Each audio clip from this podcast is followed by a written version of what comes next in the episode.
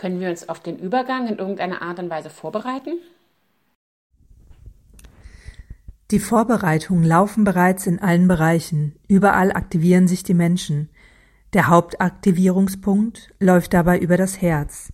Wer im Herzpunkt verankert ist, ist in der Liebe und dem Vertrauen. Das alles, was geschieht, aus einem Grund geschieht und dass er sich von nichts fürchten muss. Wer in der Lage ist, sein Herz zu öffnen, schafft eine Direktschwingung zu neuer Ebene. Es ist nicht mehr wichtig, Rituale oder ähnliches abzuhalten, sondern es geht darum, die Schwingung des Herzens nach und nach zu erhöhen und immer feiner werden zu lassen. Ihr müsst vor der Veränderung keine Angst haben. Es wird wie ein leichter Windhauch sein, der euch in die nächste Dimension trägt.